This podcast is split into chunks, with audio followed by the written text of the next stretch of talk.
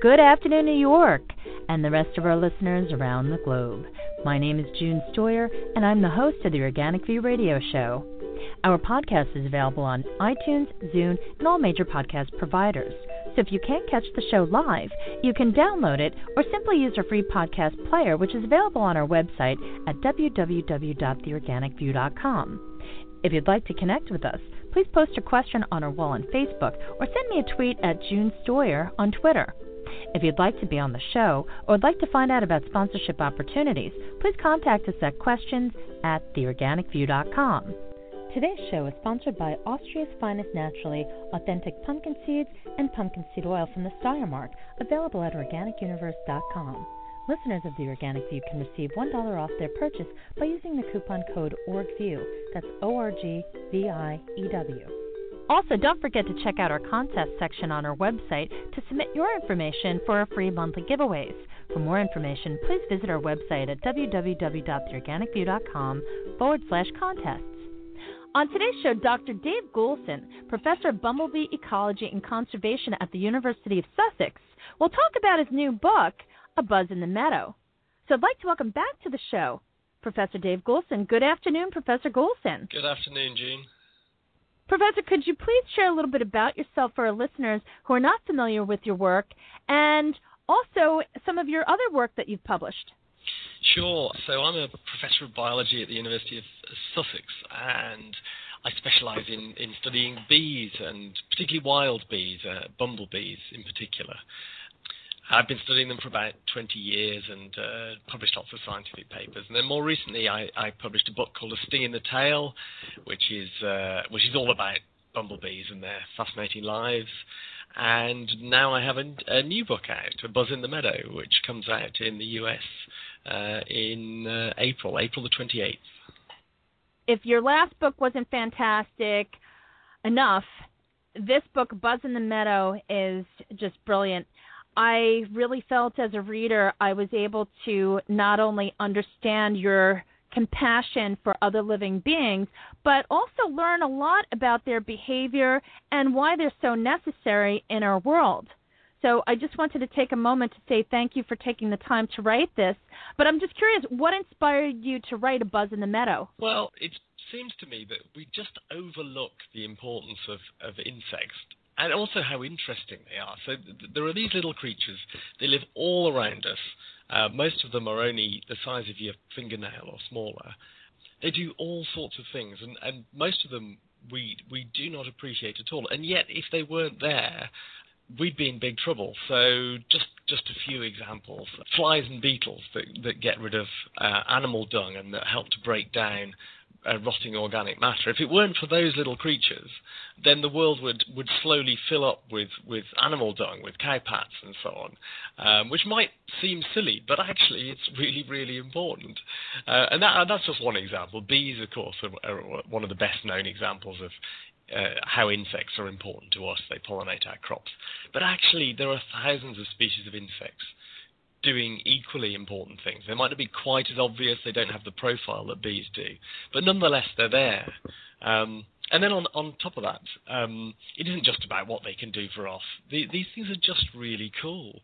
They have these amazing, complicated lives, a lot of which you can just see if you take the time to get down on your hands and knees and have a look in your backyard or the local park or whatever. And there's loads of stuff that hasn't even been discovered yet. That every day we find out new things about these creatures, and there's plenty more to keep me occupied for the rest of my life. So they're just really fascinating, really cool, and they deserve appreciation and more attention than they get. In the beginning, you write that insects fill almost every conceivable ecological niche. They can be predators, parasites, herbivores, or detritivores. I thought that this was a very interesting description. Having said that, do you think that insects will survive the existence of our species? Oh, without a shadow of a doubt. So insects have been around for about 350, 400 million years. So they were around long, long before the dinosaurs. They were amongst the first creatures on land, in fact. and there is absolutely no shred of a doubt that they will be here long after we're gone. Some of them, at least. Some of them are remarkably tough. But the sad thing, of course, is that some of them are not, and some of the more sensitive, delicate insects are disappearing right now. And, if we really would be wise to look after them a bit better. But others of them, famously, everyone talks about cockroaches will out-survive humans. Well, I'm damn sure they will, but it won't just be cockroaches. There are a lot of other insects. They're remarkably adaptable and tough creatures, many of them, and they thrive despite what we've done to the world, and many of them will continue to do whatever we do and whatever happens to us. Many people believe that we are all connected. What do you hope readers will learn by reading A Buzz in the Meadow? I hope they'll realise not just that the natural world is really fascinating, but also that their life actually depends on these little creatures, which might sound overly dramatic, but it really is true. They make the world go round. They perform all sorts of vital roles in ecosystems that it's so easy to forget. So when you buy your food from the supermarket and it comes in a plastic wrapper, you just take it for granted. Most people don't really stop to think about where food comes from. But of course, it's grown in a field somewhere. Those roots are in soil that's being aerated by little creatures burrowing around. The crop roots are taking up nutrients that were released by other insects that broke down last year's crop, that are releasing nitrogen into the soil and so on. The bees that pollinated the crop. In so many ways, we are dependent on the natural world, and particularly these little creatures that do these small but vital jobs. And so many people have forgotten that. We live in our artificial plastic world, and we've lost sight of our kind of roots, where we came from, and those fundamental links to nature, which are still there. We still have to eat. Food still has to come from somewhere. And I just want to remind people of that, and make them just stop for at least for a second and pause and recognize that we're just one creature on this planet, and then we need to look after the rest of them too. The majority of the book focuses on Chez Nauch, which is this farm that you've been trying to renovate that's located in France. What were your intentions for creating this preserve? And if you could take a moment, could you share some of the unexpected problems that occurred that actually hurt some of the beings on the land? So the idea was I've always wanted to, I guess, have my own little patch that I could manage for nature.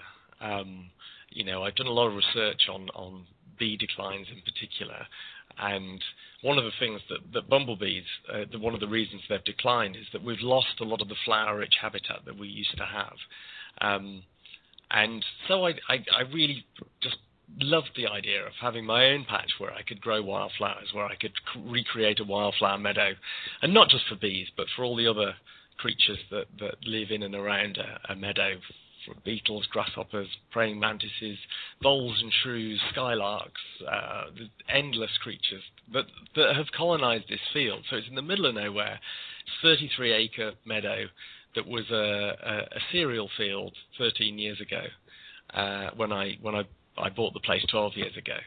And I've been slowly turning that meadow back into a huge wildflower meadow and refuge for wildlife, basically. It hasn't all been plain sailing. We've had a few disasters. I unfortunately, in renovating the house in the early days, the house is in a terrible state, leaky roof, damp walls, rotting timbers. It's a very old stone and timber French farmhouse. And I was demolishing a wall that was about to collapse anyway. It was full of all rotten timbers and it was all damp. What I hadn't realised was that there were these absolutely beautiful marbled newts that you wouldn't normally expect to find newts living in a house, but they were actually living in these damp walls, and some of them got squashed in the process. But what was more disastrous was that we were removing rubble from the house as part of the sort of renovations, and I threw it all in a little hollow at the side of the drive of the house, just as a convenient place to get rid of all this rubble. What I hadn't realised, because in summer this little hollow was completely dry. When I came back early the next spring, I realized that actually in winter that little hollow fills up with water, and it's where the newts were breeding until I idiotically filled it up with a whole load of rubble. So it actually not only accidentally killed some of the poor adults, but removed their breeding place as well. So I have since re-excavated that pond, but sadly the newts are not yet back. I live in hope every year that they'll return. But other wildlife is doing brilliantly, and it's really, really rewarding to see it. You know, this field that was once it was a blank canvas. There was no wildlife there at all, nothing. And now it's teeming with literally hundreds of species of wildflower, and I've had over 60 species of butterfly, which is about the same as have been recorded from the whole of the United Kingdom, just in this one meadow in France. So it's a pretty wonderful, cool place to go. Thank you. I just thought personally that someone with your vast knowledge, your education, the fact that you are not only a well-respected but also well-loved expert on bumblebees and so many other beings, that these were things that happened even though you had the best of intentions. And I think it's ironic that there are certain entities out there that profess to be doing something good and it's a perfect world that they're creating when it couldn't be the furthest thing from the truth.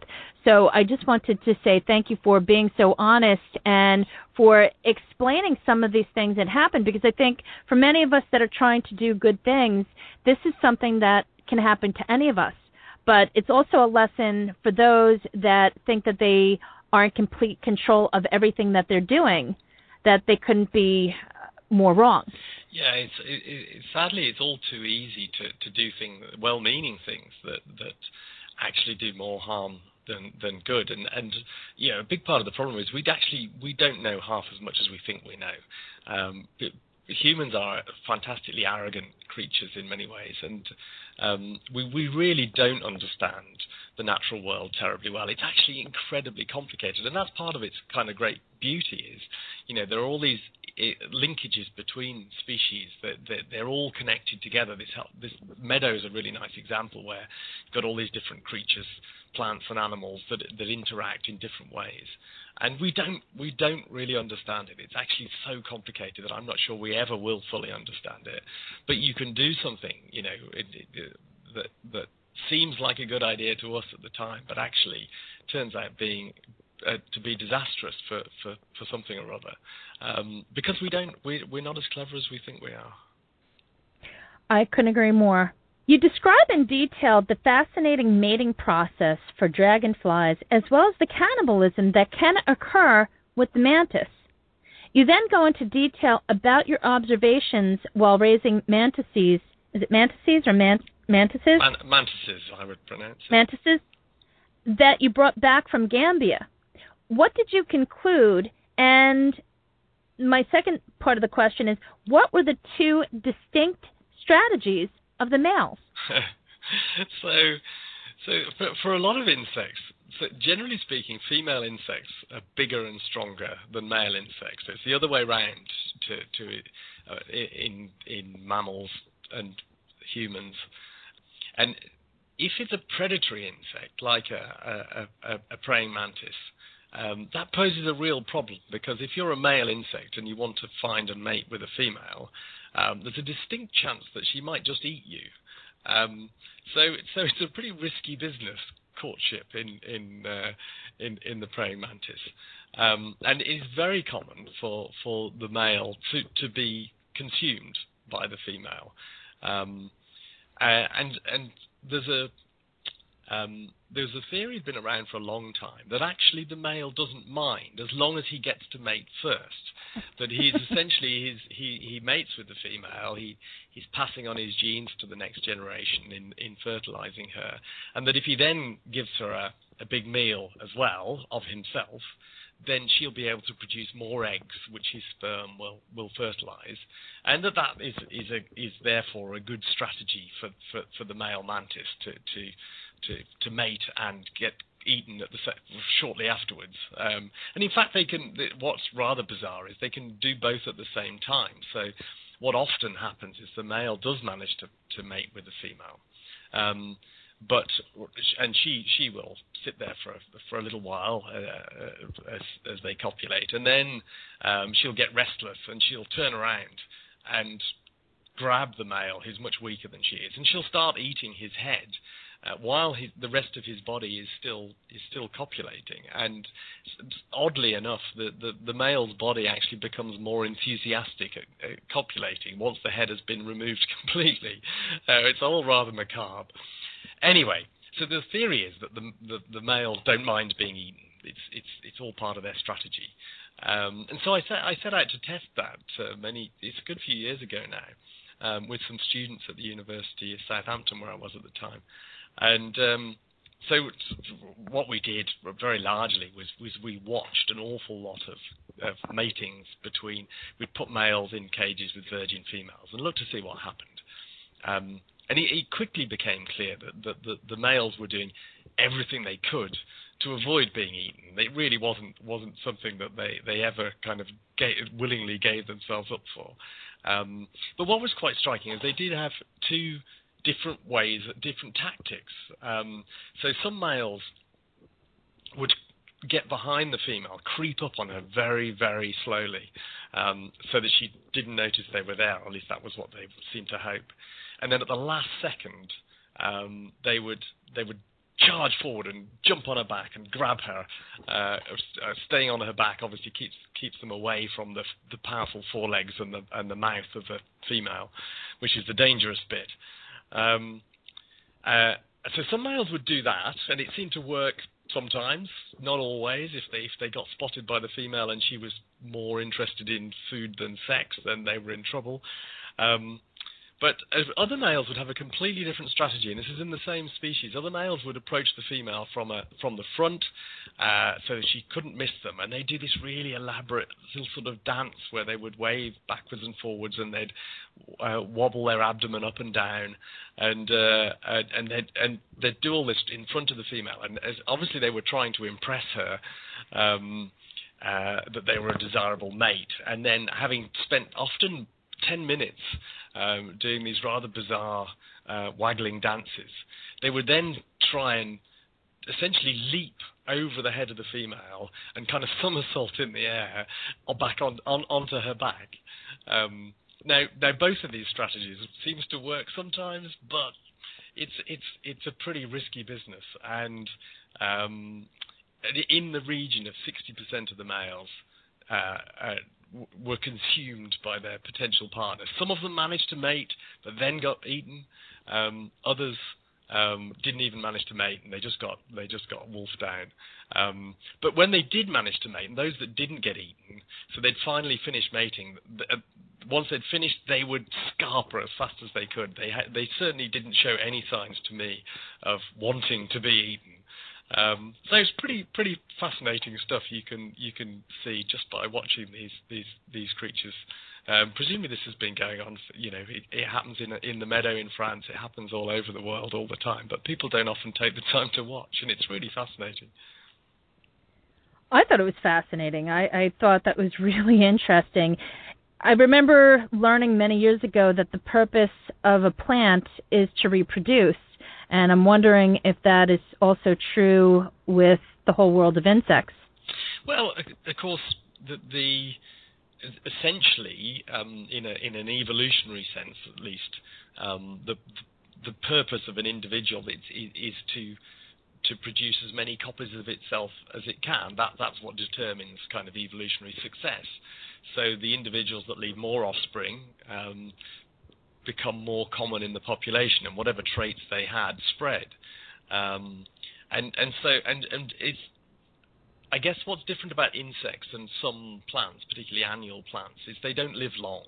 You know, an adult insect, in some instances, has just a few hours to mate and produce those offspring before it dies. More typically, it may be a few weeks, but it's really not long compared to our lives. So most adult insects, they're really preoccupied with finding a mate and with producing eggs, because they don't have long to do it, and that really is their function. The other things in life, like growing, they're done by the feeding and growing part is done by the immature stages. So, say with the butterfly, the caterpillar is the growing phase. Caterpillars aren't interested in finding a mate or having sex or anything like that. That's not what they do. They just grow. The adult insect is all about finding a mate, producing offspring, and finding as many mates as possible, producing as many eggs as possible. So I guess it looks to us from the outside as if adult insects are perhaps somewhat obsessed with sex, but that's their job. That's what they're for, in a sense. When it comes to Musca domestica, why are they necessary, and are they vexatious? So I am so often asked this question: why do we need flies? Musca domestica, the house fly, or why do we need slugs, or why do we need yellow jackets, and so on. And there are a number of answers. I mean, it actually, with many, the Musca domestica, the house fly, they actually, although they are vexatious, they are damned annoying. They are the most frustrating, persistent creatures. They will land on you over and over again. So lots of them, they can drive you insane. And in warmer parts of the world, there often are lots of them. They also spread diseases. They love to feed on our food, but they also love to feed on all manner of unpleasant things that I won't go into. So they spread bacteria around and many diseases and so on. But they also do useful things. We wouldn't have swallows if we didn't have flies for them to eat. There are many creatures that rely on flies as one of their main food sources. They break down dung. That the larvae of the housefly specialize in eating primarily the dung of herbivorous animals like cows. They'll also eat chicken dung and so on. If we didn't have flies, then you know, that dung wouldn't get recycled back in, wouldn't get broken down and recycled back into the grass and come back as future food for herbivores to eat. So all of these things, they're doing something useful. We might find some of them ugly or vexatious or whatever, but nonetheless, they're here. They're part of the natural world.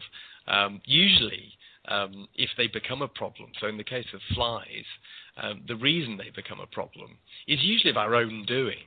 We create piles of manure or piles of household waste, so, which are ideal places for these things to breed, but they wouldn't naturally have reached anything like the populations that they do if it weren't for us creating huge amounts of horrible rotting organic matter, which the flies say thank you very much and breed very fast in, and then they come back to annoy us as adults.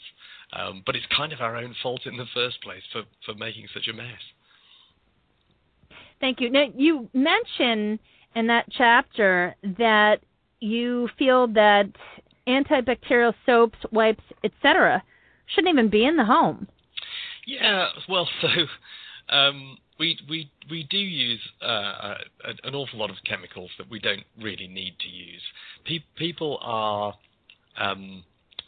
somewhat obsessed by hygiene. They think they need to sterilize work surfaces and their hands and door handles and so on. They seem to have kind of forgotten the fact that we are, as organisms, we are covered in bacteria all the time. They are an integral. They are inside us. They are in all our tissues. They are inside our guts in vast numbers. They are all over our skin.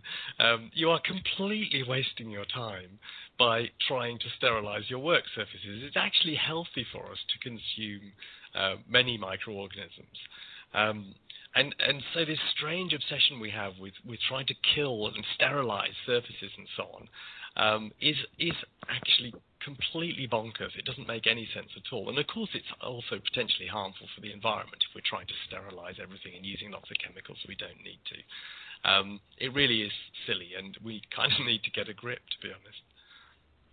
You then go on to discuss Jason, one of your PhD students, who was doing research on houseflies, and you wound up supervising his work, which actually meant reacquainting yourself with something that you referred to as battery farms, or as we refer to them here in the States as factory farms.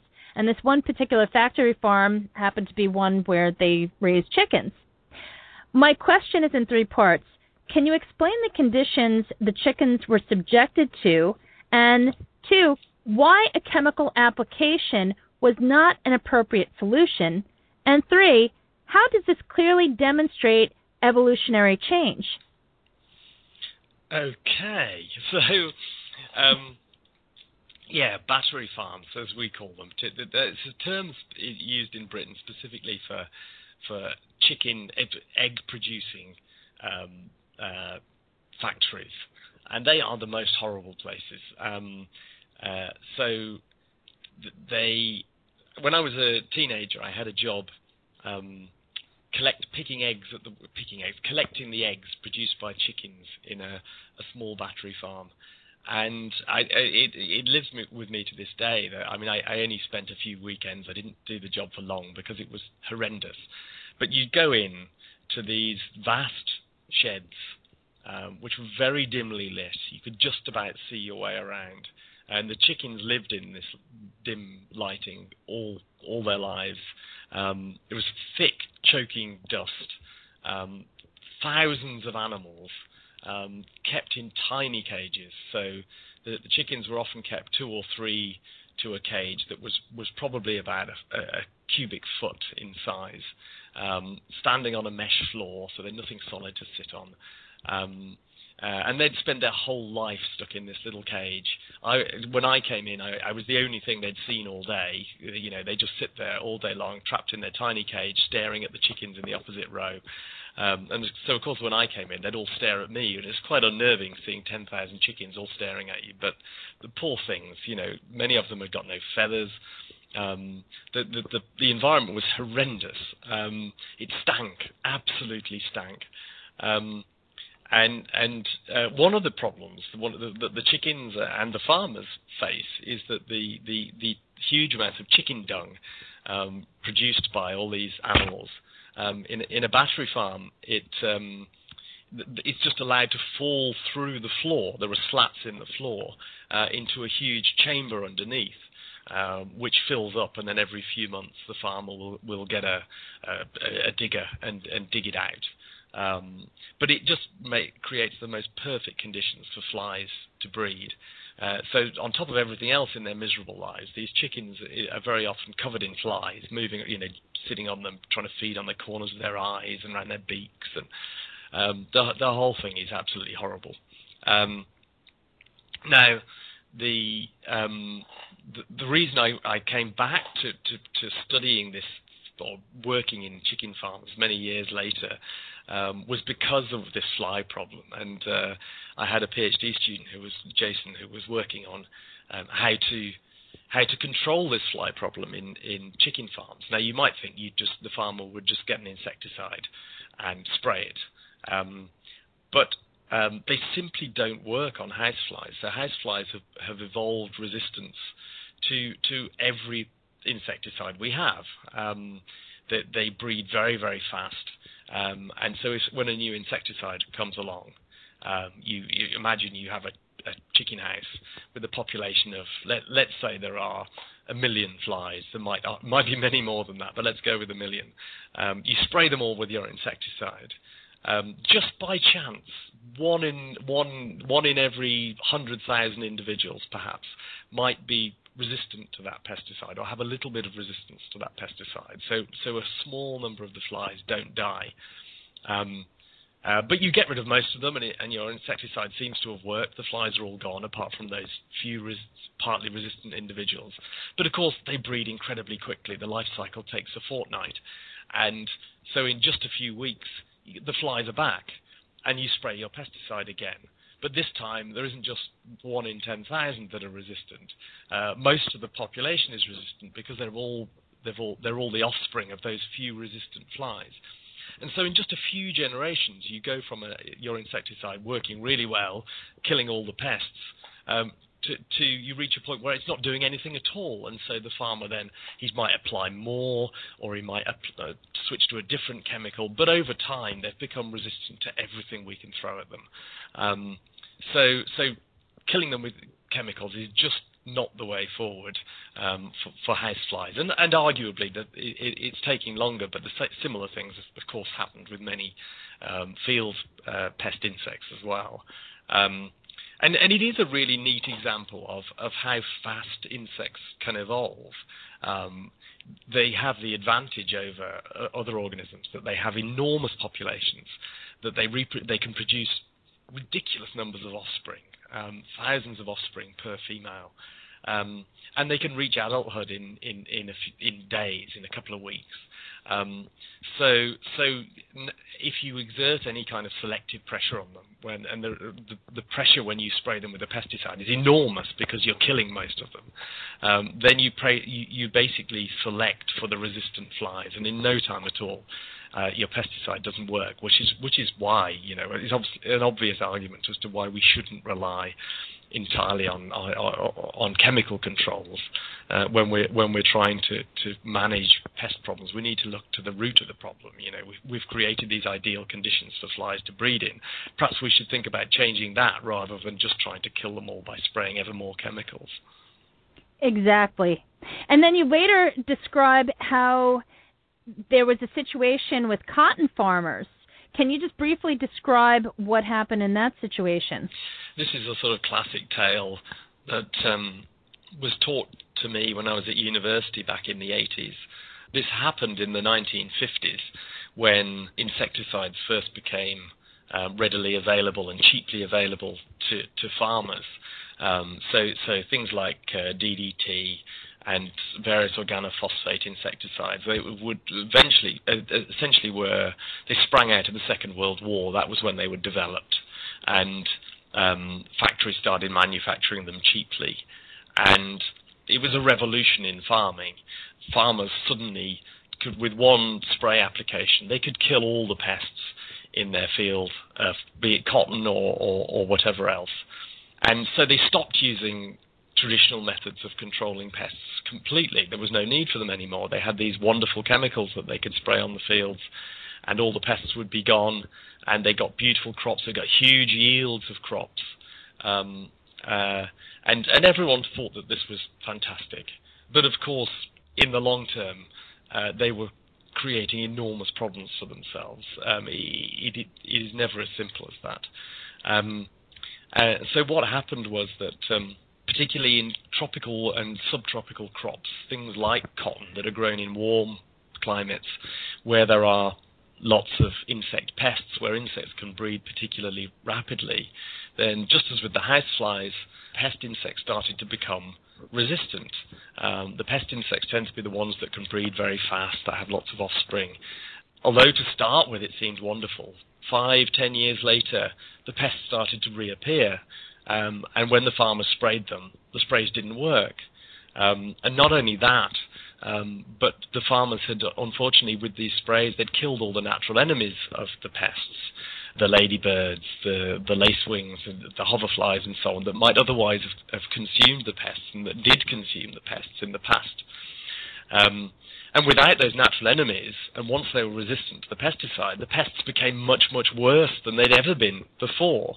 And crops started to fail, so farmers would start applying mixtures of chemicals and applying more and more chemicals because the farmers had forgotten the traditional ways of managing pests. And they'd got completely hooked on this idea of using chemicals. And so they put more and more chemicals on, mixtures of chemicals, and it reached a point where the farmers themselves were getting poisoned, and the insects weren't, at least not the ones they wanted to kill, and eventually whole systems collapsed. That many thousands of people were poisoned, and the yields were lower than ever, and clearly something was badly wrong, and this utter reliance on chemicals was, with hindsight, was absolute madness.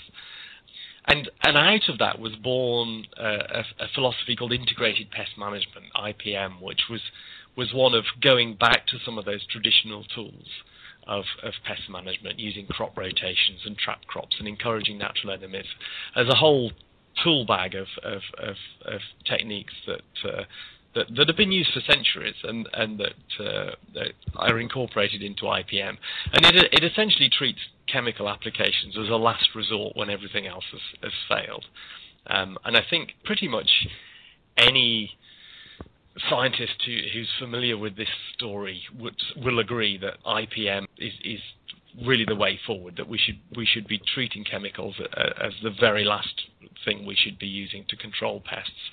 There may be instances where they're necessary, but treat them as a last resort, not the first resort, which unfortunately is largely what we actually still do. Thank you.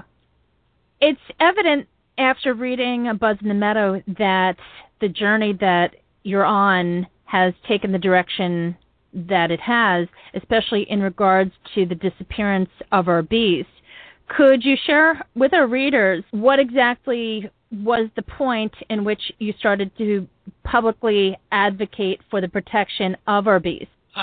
Actually, my first interest in bees was nothing to do with conservation or their declines or anything else. It was I noticed a really interesting bit of behaviour, and it's described in A Sting in the Tail, my earlier book on bumblebees. And I won't bore you with all the details, but essentially it turns out that bees, if you watch bees in a patch of flowers, they don't land on every flower, and they fly up very close, but they veer away at the last minute from many of the flowers that they could have landed on. And it turns out that what they're doing is they're sniffing the flowers for the faintest whiff of a previous bee visitor, and that tells them that the flower has recently been emptied and there's no point in landing. Anyway, it took me 5 years to work that out, but 5 years during which I became completely hooked on studying bees. They're just so fascinating. So many things going on. They're so intelligent for insects, and it was much later actually that I'd been studying common bees that I could find in my back garden and in the university campus and so on. But when I read books, some of the older books about bumblebees, they would describe all these other species that I'd never seen. So things like the short-haired bumblebee, which is used to be found in England. But actually, it went extinct in 1988, and so that's, of course, why I hadn't seen one. But there were other species that I knew hadn't gone extinct, but that had become really rare, and I started to think, well, what's happened to all these bees? Why am I seeing only 5 or 6 species of bee when these books from 50 years ago suggest that I should be seeing a dozen or more species of bee?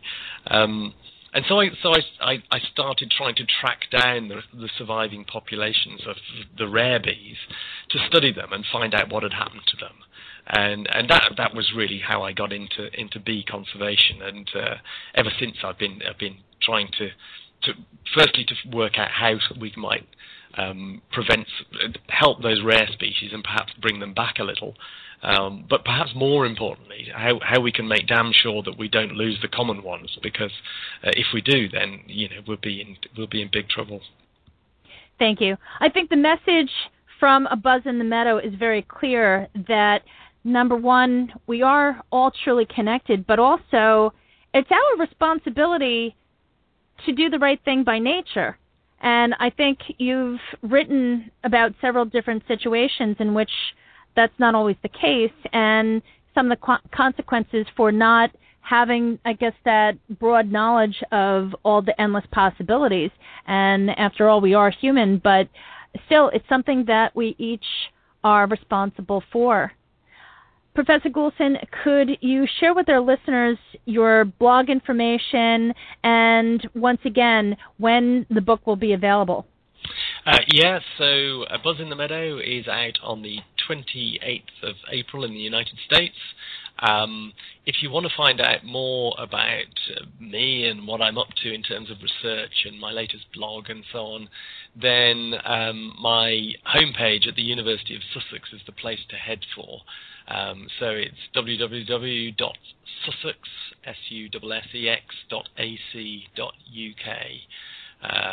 / LifeSci, LIFESCI / Goulson Lab, GOULSONLAB. Sorry, that's a bit long, but the alternative is to just Google Goulson and B, and pretty quickly you'll track me down that way. Also, the link will be available in the companion article that will follow this interview, folks. Professor Goulson, thank you once again for coming on the show and talking about your magnificent work. I look forward to the next book and any book that's in the works that you can talk about. First of all, thanks as ever for coming on. It's always a pleasure to talk to you. And so number 3 is about half written. Bequest, it's called. Love it. But I can't tell you any more at this point in time.